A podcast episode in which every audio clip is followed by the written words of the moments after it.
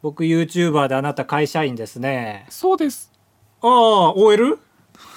意外おと。ー意外と意外と OL ですえー、オフィスレディー。オフィスレディです OM でもいいんですよ。おオフィスマンでもいいんですよ。オフィスマンマンなら声高い意味ないだろう。何ですかあのーまあ、どんな会社でもいいんですけど、会社に入ったからには、あの、何を目標に仕事をしますかえー、社会貢献じゃないの素晴らしいそんなこと全く思いつかなかった。なるほどね。はいはい そう、こういう人が受かるんだろうな。うん 社会つまんねえこと言う人が受かるんでしょうね。いやいや大事だから社会貢献まあね、貢献されてますからね、僕らもねう。んまあもうちょっと個人にスポットを当ててもいいかな。もっと自分勝手でもいいと思いますよ。えー、偉くなることとかあ、はいはい、そういうことです、そういうことです。要はえー、要は次で間違えられなさそうだなまあそうだね、要はって言ってる時はもう、ゴルフでいうところのパター、旗上げて 入れようとしてるとこだからね。はい、だもからうこれ絶対入れれますって言って、順番給料がたくさん。さん欲しいってことですよねああ、いや、弱い社長ですね。あ社長かい社長なりたいでしょあーまあ慣れたら確かに社長が一番いいよう。うん。まあ、やっぱりね、5年、6年働いてますから。はい俺ね、あの、社長になるコツっていうのがあってね。え知りたいコツがあるなら俺行くよ全然えでもこれ逆にね俺が言い出したから何言ってんだって視聴者の人言ってると思うんだけどカブトから見たコツとかないんですかえ社長になるコツいやもちろんそうそうそうそえー、だからまあお大きく分けてその一族でつないでる社長の会社がありますよねうはいはいはい同族系でそこはもう本当に厳しいですよやっぱ血を分け合うしかないのかなと思いますああいけるまだそれでこれからどうにかそのね養子縁組等でああなるほどね戸籍的にね、まあ同族系はねもう無理ですそこはあ無諦理めかましょうかはいはいあこれねあの入社タイミングですはいこれやっぱりね、まあ、僕らの世代ではまだないと思うんですけど社長になるぞって意気込んで10年20年働いててでさあそろそろ仕上げにかかりますかってねそのおじさんです、40歳ぐらい。というタイミングで社長交代が起きました。あれ次の社長交代って何年後 ?15 年後とか定年しとるわーいっていう。はいことってはいあなるほどねうん、ありますよね。だから、その入社年によっては、この木は社長チャンスゼロみたいなタイミングがあるんですよ。確かに3 40抜擢はさすがにないもんねないないないない。だから、もう歯車確定世代とでも呼んでおきましょうか。嫌な呼び方氷河期より嫌だだから、カウトさんが歯車確定世代かどうかね、ちょっと知りたいなと思って、僕はその、社長になるには、社長が何歳の会社に入るべきかを計算したいなって思ったんですよ。うんうんうんというわけで昨年のデータをね僕ワンサか持ってきましたここにねおー楽しみデータ好きなんだよなみんなで計算しましょうよ、うんえー社長の平均年齢これからまずいきましょうはいこれが60.4歳らしいおーいやイメージ通りだなあーでおじいさんだねまあそんなもんですよやっぱある程度あ大きい会社だとそうやっぱり定年がさ俺らの頃は60だったからさ俺らの頃って どこにかかるかによってかなり話変わってきますけどそうだね自分 そうだねあんま変だねそう俺らが公民で習ってた頃ねあはいはい地歴公民でねでちょうど俺らが習ってた時に変わったような気もするけど60から65に、ああそうかそうかもねうん、だから俺らの中で60がじいさんっていうまだ残っちゃってんだけど今は65からがまあじいさんですよね、うんでまあこの社長の平均年齢っていうのは使わないです今回はねはいはいデータとして社長が引退する平均年齢これですよああそうかそうかこれも調べましたらありましてこれが68.8歳へえまあまあなるほどね8年ああそういうわけじゃないかまあまあ68.8歳で引退そうそうそうそうまあこれが大事ですよいつ引退なさるかっていううんでもう一個必要で社長交代後の平均年齢えーそれなどういう数字新社長の平均年齢ですだから、ああなるほどなるほどうん、これ大事ですねはいこれが51.5歳へえあ若いねあそうですか若い急にだから開きがあるんですよやっぱりねへえ20年ぐらいやるんだこれがだから社長工程は17.3歳周期で起きてるわけですようんうんえと超えちゃってるわけですよそうですねだからこれは本当にタイミング大事うんねえ10だからカブトの言ったよりほぼ20年だから間の10年で入ったらマジでもう絶対無理よ確かに確かにじゃあここから割り出していきますえー新社長51.5歳これを軸に考えていきますこの時ですよ新社長が51.5歳の時次期社長の年齢は何歳なのかっていうことはいこれが17.3歳下の34.2歳ですはいだから51.5歳の新社長が誕生したらその次の社長は34.2歳の中の誰かうんうんさらに次々期社社長うんうん一応考えておきましょうあさって社長とでも呼んどきますかはいはいはこれが、えー、16.9歳いよあさって社長あさって社長これがまあだから会社にも入ってないまだ若い人たちこの中からあさって社長が生まれるわけです、うんここで一旦結論が出ました。何かと言いますと、えーこのラジオを聞いてる16.9歳の諸君、はいはい最近社長交代した会社を狙えああなるほどそうです。そういうことだよね。だって、あさって社長だそかれらは。い今すぐうん就職するとしたら、いや、だから、今、この1年のね、社長交代した会社を調べて、覚えといて、自分が就活するときにその会社も受けなさいってことですよ。ああにまあ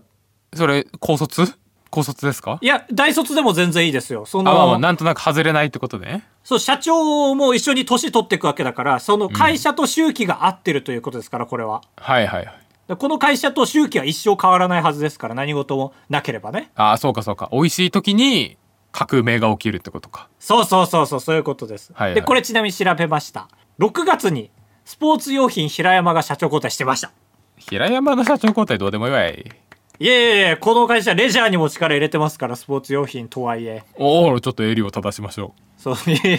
あ、そんな舐めてたのう いやわかんないその名字のお店って3人の会社かと思っちゃういや、確かに同族経営かもしれないとは今、ヒヤヒヤしてますけど。うんまあでも大丈夫ですあのノースピックとかもあの仕入れてましたからノースピックノースフェイスじゃなくていやなんとかピックだったと思うんですけどまあまあいいんニでューすけス、どねニュースピックすぎないあともう一個、えー3月にタンスの弦も社長交代してましたタンスの弦なんて興味なしこれがでかい会社だね意外と襟を正しまし ょうか 改めた方がいいよ本当にその最初に舐めるのでこれがですよあのたまたま今日10月4日がタンスの日なんですよへえあそうなんだなんで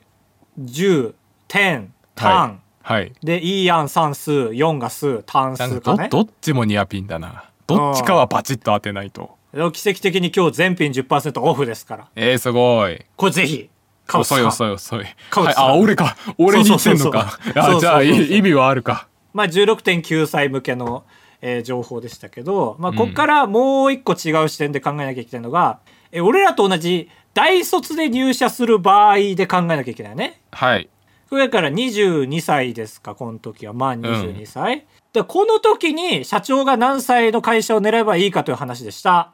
これが56.6歳です。へえなるほどけさっきのデータより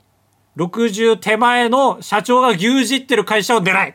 もしくは73.9歳の社長かあもう一周期粘った社長ってことそうそうそうそうもしくは91.2歳の社長か91.2歳の社長108.5歳の社長かいいよもう100超えたら点5やめ て有効数字1個切ろうよ108歳の6月生まれの社長かいいからいいからもう月とかないから100超えたら高橋ですカブトですお願いしまおす願いしますいやこれ意外とないデータだったと思うんですよね確かにその意識で就活したことないなうんだから56歳60手前が社長やってる会社に入らないと50の社長がやってる会社とか入っても社長になれませんよっていう話ですようん大事大事ですね社長なりたいですかやっぱりいや社長なんで入れたいですね慣れたらええそうなんだ。どうですか調べますかあなたの会社の社長いくつか。ええいくつだろうまあでもそれぐらいまあ把握してないもんなの社長の年齢とか。いやしてないね別に一緒に飯食うわけでもねえからさまあ、食ってるからといって把握できてるかは自信ないですけど。へえいやそうだ知らないとも調べない限り社長の年齢なんてみんな知らないと思うないや、そうだね。おじいちゃんですか、結構。いやまだまだ60いってないんじゃないかという感じまさにじゃん、じゃあ。ああ本当ああよかったよかったカブトは6年目ですかうん ちょっと外してるね。わかんない。計算早いよ。だから今年入った新卒の子たちがチャンスってことですかあ、ら。そうなんだ。それよより6歳老けてるってことだからね。そうか。一番美味しい時期にあいつはちょっと年食いすぎてるよなってなるってこといや、そうそうそうそうそう、あそそうの通りです。か、11年巻くかね。今なんか麻雀やんなかった 急に関してこなかったいやいや、かーって言ったのよ。あかーか。か、11歳巻くかね。もうあー次はの、次の社長になるか。い、なるほどね。優秀すぎて。そうそうそう。まあ、そんな感じでした。ええご参考ください。あばらや !204 号室 R! 当ポッドキャストではバイヤー高橋と兜が生きる上で特に必要のないことを話していきます毎週土曜日夜9時配信 insert, insert. 最近気になるニュースとしてねちょっとまあ重い話になっちゃうかもしれないんだけどもおい。あのいいあれ命がどうとかねああ、井ノ原さん。井ノ原今命がどうとかうんその腐敗、腐敗,、ね、腐敗だとか、まあいやーまあまあ腐敗はしてますよ正直ねそうもうあれは完全に腐敗してたんだろうねどう考えても、もう手つけるのも普通だったら嫌なぐらいですよまあ確かにねよく引き受けてくれたのうと思うよ くれたのうと思うよ おじいちゃんおじいちゃんもうね東山さんと命東山東山さん東山さん東だ山から吉田じゃなく命でてあ吉田吉田じゃなくて東山吉田なんていたか そんな古風な人吉田意外といないんじゃない一人も一人もってかいやその屋号がもう吉田じゃん屋号がえそうあ決まったのなんか公募するって言ってたけどいやヨあーれでシしーょターになったの いやいやいやあの今話題のニュースといえば駅弁の老舗青森県吉田屋全国で516人に食中毒発生でしょいや、知るかーかわいそうに、それにしてもい。やまあそうですけどいやいやいやいやいや、ジャニーズだと思うでしょああジャニーズかジャニーズ俺知らないんだよなテレビ見てねえからう。テレビっ命てもはう何だ命命命っていうかはあ命え、だ、大丈夫だったんですかあ、まあ、まあ、めちゃくちゃ、えーめちゃくちゃお腹は壊されてますけど、まあ、死者とかは出てない状態で、ええそれ確認しないと、何も命、命に、気安く触れません よ。ああ、そうか、そうか。あまあ、そっちも十分大変な事件ですね。いやー、それが、まあ、その、命はこの世に一つしかない から。いや、まあ、どっちもかかっちゃってるけど。偶然ね。命はこの世に一つしかないですし命もこの世に一つしかいないですからその、お弁当屋さんの、なんかお米がちょっと腐敗してて食中毒になっちゃったらしいんですけど、米かその、え、判断できる駅弁買ってさ、仮にちょっと、腐ってる感あるなと思っても食べない判断ってできますと思っいてやこれはねめちゃくちゃ身近な問題として俺は受け止めたいやーそうだねこれは避けられませんねいやそうだよね食べちゃうよね食べちゃうよかったそれが確認したかった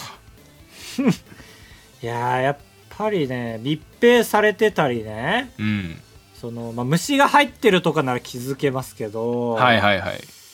もういろいろやっぱりパッケージとかもしっかりしてんのとかも今となっては腹立ってきますよね安全だってことを言ってるわけだからそうパッケージもねそうなんかでも、うん食べた人食べちゃった人のインタビューによるとなんか若干粘り気があったがうんなんか器が立派だったし海鮮丼だったのでいやーなんかそうそうそううまみかなと思ってしまったみたいないや、そうそうそう。なんならさ、普通の白飯だったら、普通の白飯かーと思ってさ、まあちょっとがっくりするじゃん。あー酢飯の方が嬉しいみたいなことねあ、そうそう。だから、あ、ちょっとここはこだわってんのかなとすら思っちゃうよね。いやいや全然そううん。これはいけませんよですし、まあ、その食の話で言うとその、えーなぜ食中毒が起きてしまったかというところをたどるとなんかその駅弁会社にお米が納品された時に普段よりちょっとあったかかったんだって後の調査で分かったらしいんだけどはあ、じゃあそれはもうご飯の状態かあそうそうそうそうご飯で納入されてるらしいそれどっちがいけないのかご飯元かご飯元がなんか普段よりあったかすぎたということなんだろうけどさ俺が駅弁の会社のさうんそのバイトの人だとしてさ、あー今日の納入したご飯はポカポカだな、捨てるかって判断できないよね。いやできませんしできないからなんか装置とかがあるんじゃないんですかって思っちゃうけどね我々、いやまあ知能機械工学からしたらいや、そ、そうだけど、その、食の問題はむずい。その、捨てる判断がね、できなすぎると思って。まあねほんと自分の冷蔵庫でもたくさん迷っちゃうくらいだからさ遠くから来るお弁当なんてのはどうやって安全に管理してんだろうなっていうのはできてる人たちに頭が上がらないですけどそう、お母さんとかってさ、こう、賞味期限切れてようが切れてなかろうが、匂いを噛んで捨てたりするじゃん。はいはいはいあれって、なんかずっと、なんか小ボケ先生ずっとやってんのかと思ってたけど、意味あるんだ、とこの事件で改めて思って。ああまあ実家暮らしだからなおさら思うのかもねうん、大丈今夫まっでて書いてんだから大丈夫っしょって普通に思っててあ賞味期限とかをねそうそうそうそ参う考にいやそんなことはないんですよあこれはカブトが一人暮らししたことない話でもあるねああそうかもだからハプニングにあったことがないんだうんだそかれっらて何全てにおいて食のハプニングまあだから例えば僕はロコモコ丼が嫌いなんですよなんでなぜならバイト先でね支給されるんですけどねお弁当が変なバイトいやいやいやいやこれはありますよそのお昼またぐタイプのバイトだったらお弁当支給されるでしょえロコモコあロコモコとかの時もあるんですよちゃんと結構散りばめてくれるんです、へえお弁当になっててそれ持って帰ってちょっとだよ1日2日経って食べたら腐ってたんですねもうまずくて、はいはそのい時の匂いが忘れられなくてその流れでロコモコ丼嫌いになっちゃったんですよ1日2日経ってるって思っちゃったねでも結局冷蔵庫には置いてたしうんで温めたしでもダメだったからむずーって思ったけどそれ以来匂いに敏感になったんだよねえー、ああやっぱ覚え一た回そういう経験があった方がいいんだそうだね例えばだから梅酒飲みすぎて吐いたことあるんだけどさえ好きすぎてまあ大学のね若気の至りですよはいはい梅酒でかあんま聞かんな吐いた後っていうのはそのお酒しばらく飲めないんですよねへえなるほどもう本能だよねだから体に覚えさせるというか危険な味をうんうんだからそれ経験してない兜はまあ危ないだろうね確かに俺ないかももともとあそうそうこの俺さらにこの俺は食べ物への自信がないっていうのにもう2個要素があってうん1個はその赤みを見る目の力が低いという点はいはいはいはともともとお腹が弱いっていう点があっていああなるほどねだから何のせいで俺が今苦しんでるかが分かんないから改善しようがないっていういやそれ考えたことある俺も自分が仮に食中毒になったとしていつの食事か本当に当てれます探偵さんとは思うね多少やっぱ悪口言うわけじゃんその「お前のせいだ」っていう勇気が出ないよと思って そうだねその日に限って生ものとか食べてりゃいいけどさなな心当たりがね一個でもあればあったらいいけどまあだからそのように発覚してさその例えば何ですか健康管理センターとかに連絡が行くのかな、うんこの場合でなんかここの施設の情報いっぱい来るなってなったら発覚するのかうわそっか結局統計で発覚なんだそうだね俺の体を調べてわかるわけじゃないかもしれないんだねうんああなるほどねいやまあ確かに俺も牡蠣で当たったことがないからさでもそっか牡蠣は別に匂いとかでわかるんじゃないんだもんねあれはそうだねな食中毒もそうらしいよああそうなんだ全般的にだって牡蠣も食中毒であれは体調によるらしいもんねそうだねこっちの免疫力が強かったら耐えれる何それっていうねだから食中毒のでもついてるついてないももちろんあるよねそう牡蠣にああまあそうだねもともとの菌が無菌だったら強いじゃあ2回抽選があるわけだ、牡蠣は。えギャンブル風に言うとそうそう、クルーン風に言うとね、カイジの。クルーン、あ、三段クルーン、一上辺三段クねルー。ン1個目のクルーンがまず当たりに入っちゃっても、もう1個クルーンがあって、それも入っちゃうと、いてててってなるっていう。うん。ああ、なだ牡蠣はね、美味しそうだよね。みんな美味しそうに食べてるよね。食べてみたい。え、いや牡蠣のね、生牡蠣の食べ放題行こうや。ーえー、でも、俺はまず1個しか無理だよ。その抽選の理論で言うと。だから、た、食べてすぐ抽選結果が分かったらいいんだよね、せめてね。確かに確かに。けど、そういう牡蠣小屋はないでしょ抽選即開示牡蠣小屋。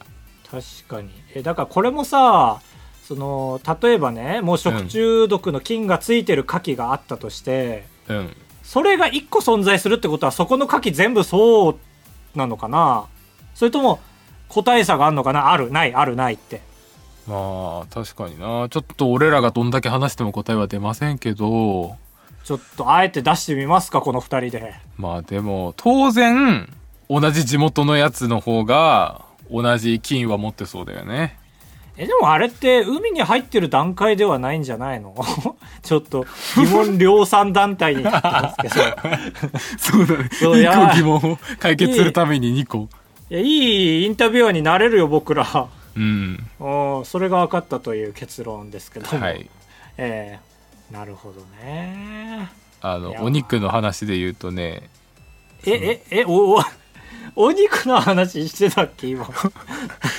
そのえなんうわか立ちトークみたいな感じでさ、えーうま今くのつなげたねみたいな感じだけ本当どだ 拾う とね、お肉の話で言うと、ななんだ牡蠣肉の話その牡蠣の身を肉としてるってことか牡蠣という字を2文字だけ変えて、肉の話で行くんですけ展ど、開してますけどもねこの、さっき言った、焼けてるかどうかいまいちよくわかんないぜだからさ、うんよくバーベキューとかやるとさ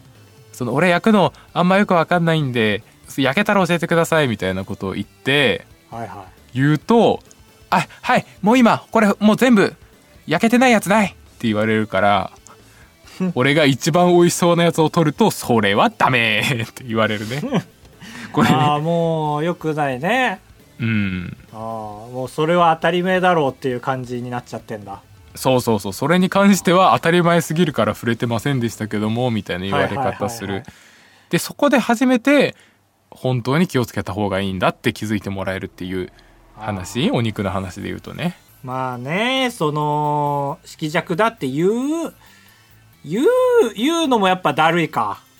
いやでも俺はあれだよちょっとかっこいいかなとも思ってます ねああ もうそこまでは聞いてなかったんですけどあそう正あそ直う 俺はおう俺はええ色弱と左利きであることをちょっとかっこいいと思ってるからえーいやかなり良かったです そしたら本当に 振った側としてはそう思ってもらえてよかったんですけど逆に俺は生で食いたいんですよ本当にお肉お肉をね本当になんかヒーターで温めたぐらいで食べたいんですこたつの中で温めたぐらいでねえ35度とか40度ぐらいでってことそう口触りはあったかくありたいんだけど生ではあってほしいんですよだけど、それはいはい今のカウトみたいにえーってなるからその自己的に赤い肉を食べたいんですよああなるほどあ出くまましでたもねドンだからそういう意味では羨ましいんですよカウト君がね だから俺はそのまま手を止めないで食べたいのえーって言いながらはいは いはい何って言いながら怖っえカルビカル牛カルビねはいはいあまあ牛がいいよね確かにおうそうそうそうそうまあせい一応牛ですようんかもうめっちゃ清潔な鳥かねいやーあれってさ鶏刺しとかって提供してるお店ってあれ全部犯罪いや俺らはねまだ分かってないんですよ全部犯罪だと思ってるんですけどなんか九州だといいらしいじゃんそんななんかパチンコみたいに自治体によって差ある青森県だけパチンコの朝の営業が8時45分から始まるような感じであ石巻もそうらしいですよちなみ えに、えあそうなんだや7っ時からぱ打てるんだっけな確か早すぎその早すぎる漁港の関係者のためにあそうそうそう青森もだわ農業の関係者のためになんで石早すぎ巻るもっと朝早いんだよへえすごいね漁業いやそうだから俺も石巻それを押した方がいいですよって萌えさんにいついつも言ってんだけど無視されてる無視されてる 萌えさんが正しなんでだいろう一番いいねそれが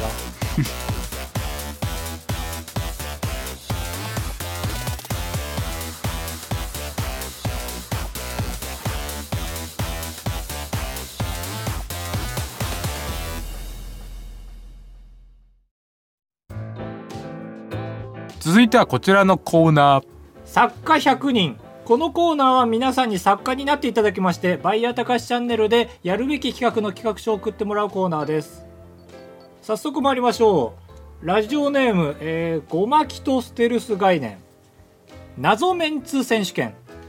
お二人がそれぞれ謎メンツを集めてどちらの方が謎メンツなのかを争う企画ですデメリットは身内ネタになりすぎる可能性があることと謎メンツ加減が視聴者に伝わりにくいことです なるほどはあなるほど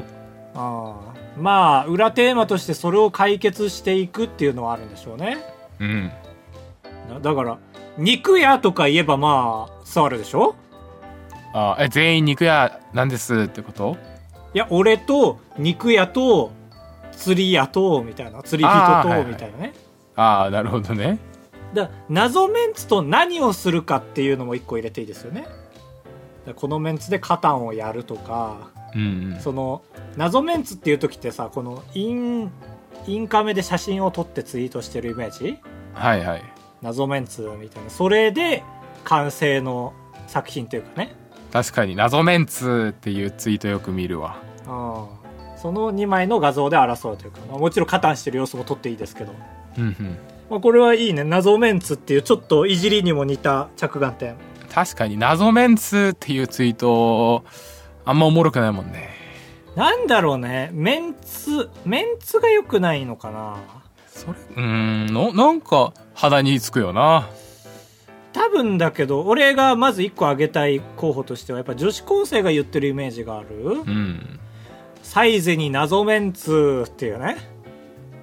はいはいこはれいだからやっぱりもう我々大人世代からすると幼稚な言葉に聞こえちゃうというか確かに謎じゃないんだよなクラスが一緒なんだろって思うもんああねはいはい確かにね確かに謎メンツ加減が甘いっていうねそうだそれで言うとこの企画はそこをクリアできるねああ確かにそこに提言ということですからねうんああこれ素晴らしい一応これで言うとさ俺一回やりたい人生でやりたい目標があってああこうなんか6人ぐらいをね気絶させて白い部屋に監禁するんですよえ大丈夫この話でえお前らの共通点を見つけたらここから逃がしてやるって言ってあそのみんな「え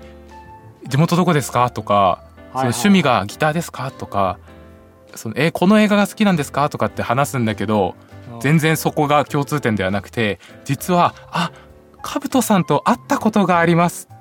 っていう共通点だったみたいなね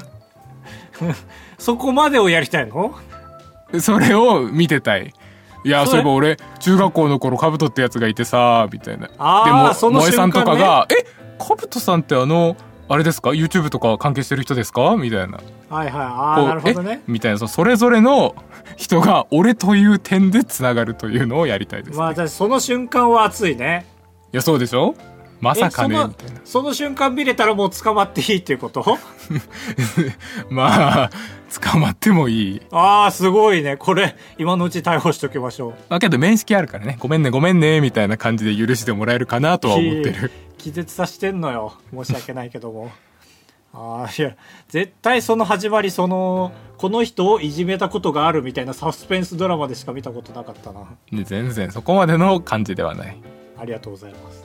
続いて牛乳さんタイトル「バズカブト」バズカブトカブトさんのポストにはバズってもいいのにバズらないポストがあると思いますあ信者だなので高橋さんのアカウントでカブトさんが考えた内容のポストをしてもらいバズるのかを検証する企画です勝手に俺のアカウント使うなようんこれれどうだろうどどうだろうやった方がいいのかな信者信者メールは弾いとけ俺は俺はどうだろうって思うけど実際送ってくれる人からこういう意見はあったというのは一応みんなに言っといた方がいいのかな痛い信者のメールはさ暗黙の了解で弾くようにしてるじゃないバズカブトどバうズカブトバズカブトまだまだいいですよバズリズムみたいでね、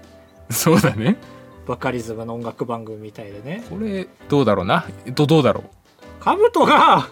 強くあれですよあのお説教しなきゃいけないんですよカブトさんのポストにはバズってもいいのにバズらないポストがあると思いますなんて甘ったるいこと言ってる 人はねえそうかうんまあ、ええこれは最近やりましたねグラビティの案件でねああーそううだねはいはいはいまあそありれがとうでございます実証されてるのでええやりませんありがとうございました。あ りがとうございます。まあでも、これは、このコーナーは、片方が採用となれば採用になる先決処分ができるようになってるから。あーいやいや、議会の言い方。なるほどね。えーラスト。ラジオネーム、ひーちゃん。津軽弁ビッグチャレンジ。関口博の東京フレンドパーク2の最後のダーツのコーナー、かっこビッグチャレンジ。あー あれなビッグチャレンジって名前なんだっけいや、俺もね、思い出せないんだけど、あの、つぶさにね、言葉を思い出してみたんですよ。はい。最後のコーナーって言ってね、星がいっぱいキラキラキラーってきて、うんうんビッグチャレンジこちらってね、渡辺正行さんが言ってたような気もするんですよね。それ企画会議でさ、ビビッグチャレンジですかってさ、若手が言わないの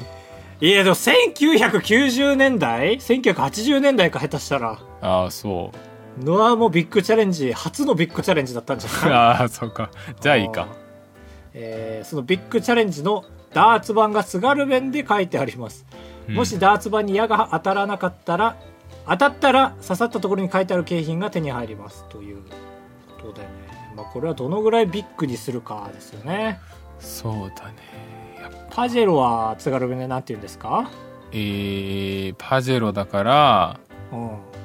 えー、まあ車ってことなんで、うん車かなああ惜しいな字で変化してほしかったなダーツ版でいやー、むずいかも。だってアップルウォッチはもうアップルウォッチなわけだから。はいはいはい車パジェロうん。ちだからなんだ車かどうやっても無理だなまあだからパジェロはもうパジェロでもう用意していただいて、あじゃ逆逆にその津軽弁でなまったらパジェロみたいになることってないんですかああ、なるほどね。はいははいはいい。はいはいああ、そういうのがあればよかったね。はいというわけでねいやまあ東京フレンドパーク2は僕らの大好物なんでね確かに。えーということで今回採用ありますでしょうか今回の採用は牛乳さんバズカブト です。あーちょっと採用のねシステムを見直そうと思いますけどもねえ ええやっぱりねはいはい採用はありますでしょうかその採用の力を今回バズカブトを秘訣する方に使います いや、そんな矢印の方向みたいにできるんだ。本当は謎メンツを採用させたいけどもそれ をえー、こらえてすまん、ごま き。ごまきすまん。ごまき誰初めてですかなんか見たことあるような気もするけど初めてかも。謎メンツ採用ですはい。素晴らしい着眼点これは本当にうんいいディスが入ってます次回も募集しますよろしくお願いします。集え集え邪魔されました集え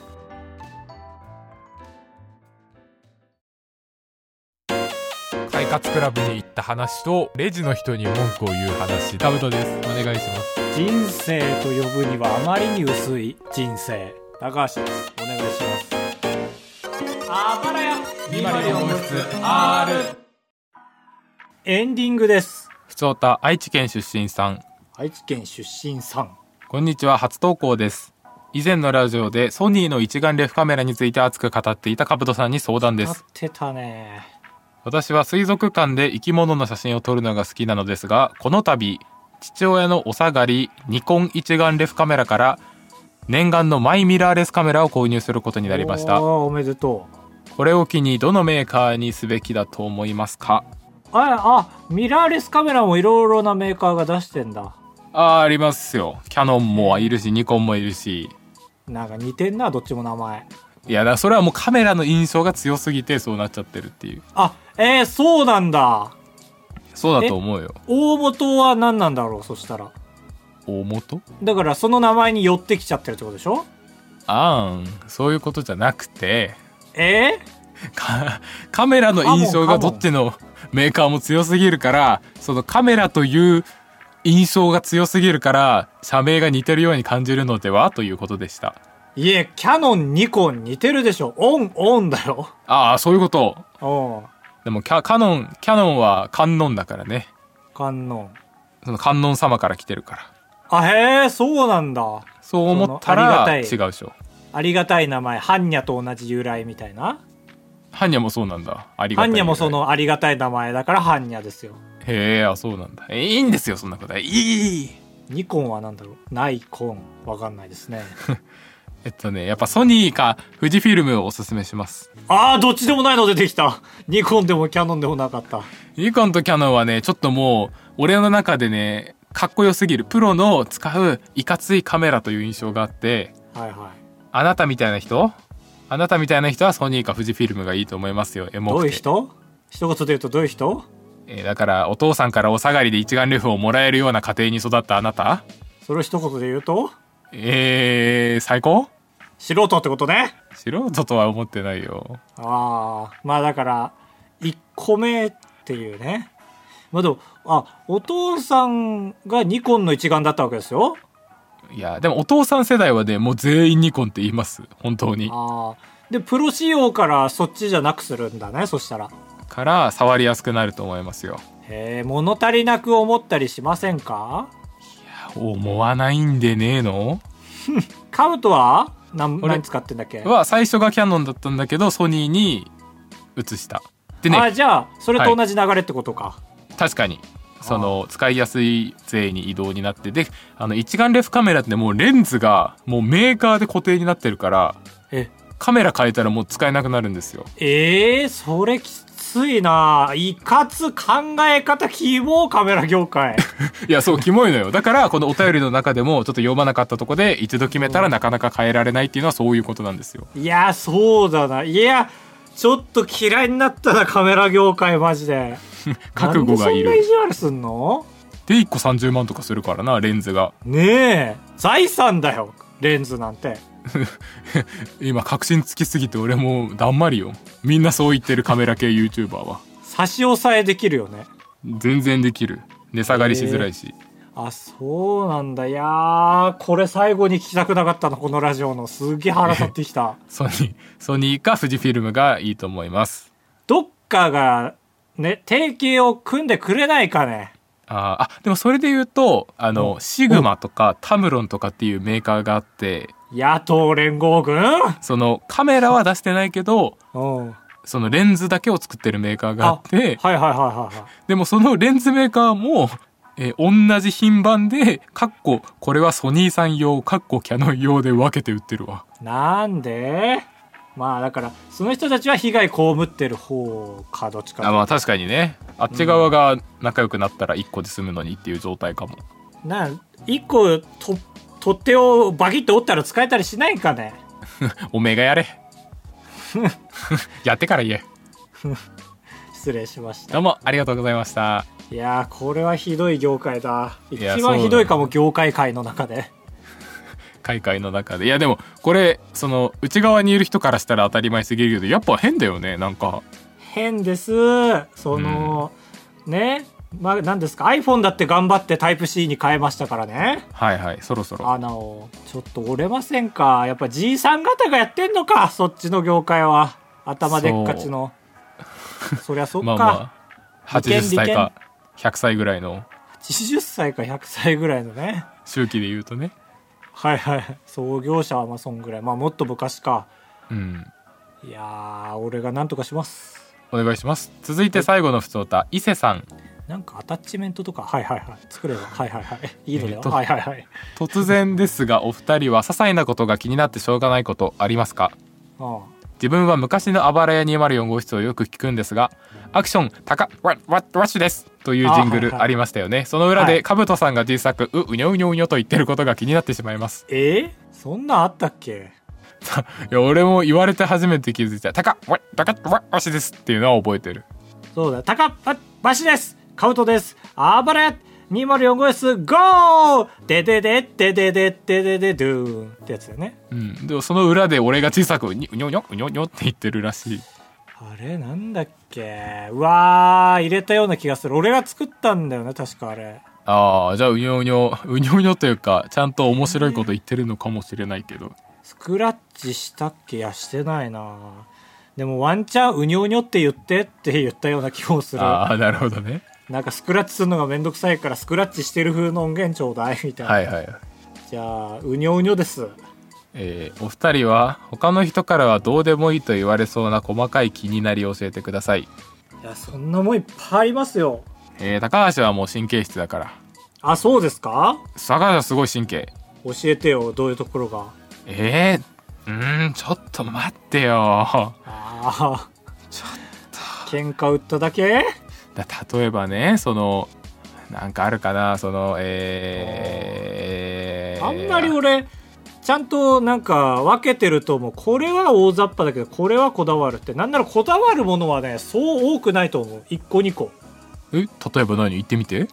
まあ、編集とかですよやっぱりああそうなんかい編集に関してはもうどの要素も気になる音のつなぎ決めとか、はいはいテロップ1フレこぼれてるとか、はいこれとか あそうじゃあ編集かありがとうございました普通のタワー以上です、いやいやかぶとはないんですか気になるところえー、俺だなんだ意外と気にならなくなってきたなその俺はずっと潔癖だと言い続けてきたんですけどこれがね最近気づいたのはね嫌いな人をそばに寄せないための都合いい言葉として使ってただけでね実は潔癖ではないってことが分かりましたねえー、どういうことその会社の人とバーベキューとか行った時に「あすいません俺タレ一緒に使おう」って言われても潔癖なんで無理なんですよって言ったりしてたんですけどそれはあなたと同じ皿を使いたくないだけだったえー、え昔は俺もよくかぶとと回し飲み拒否されましたよだからいやそその時は本当にそうだったのかもしれないそのだかあらー頭の中でその使い分けなのか本当に嫌なことなのかが混ざってたけどみたいな、ええだだつい最近もあの真夏の雪合戦の時うんあの限界すぎてポカリ買いに行ってさ はいはい絶対限界だろうなと思って俺飲んだポカリあげたらあーいいって言ってじゃんけん買いに行ったよいやさ避けれるなら避けたいよもちろんいえ潔癖なんですってあなもたちろんね潔癖を否定したいから もう一個乗せてきてるんですよそうかもしれませんありがとうございました、ありがとうございます。細かい二人です。えー、暴れ屋2万類4号室だメールを募集しております。各 SNS のプロフィール欄にメッセージフォームの URL をペーストしてございますので、そちらから、えー没入お願いします。さらに、X において、感想などをシャープあばらやで、えーポストしていただけると、えー没入でございます。といいうことで。やー没入あのあれですねママタルトと額付けの木田さんがちょっと炎上してました ね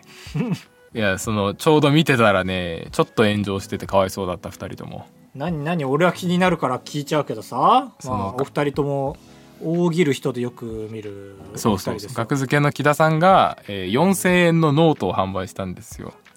へえその芸人をお休みして離島にちょっと労働をしてましたみたいなそういう心の機微を綴ったノートを4000円で販売しててああそんな時代があったんだそう最近ねでそれママタルトの2人がその面白がって、まあ、その広告という意味で引用リツイートして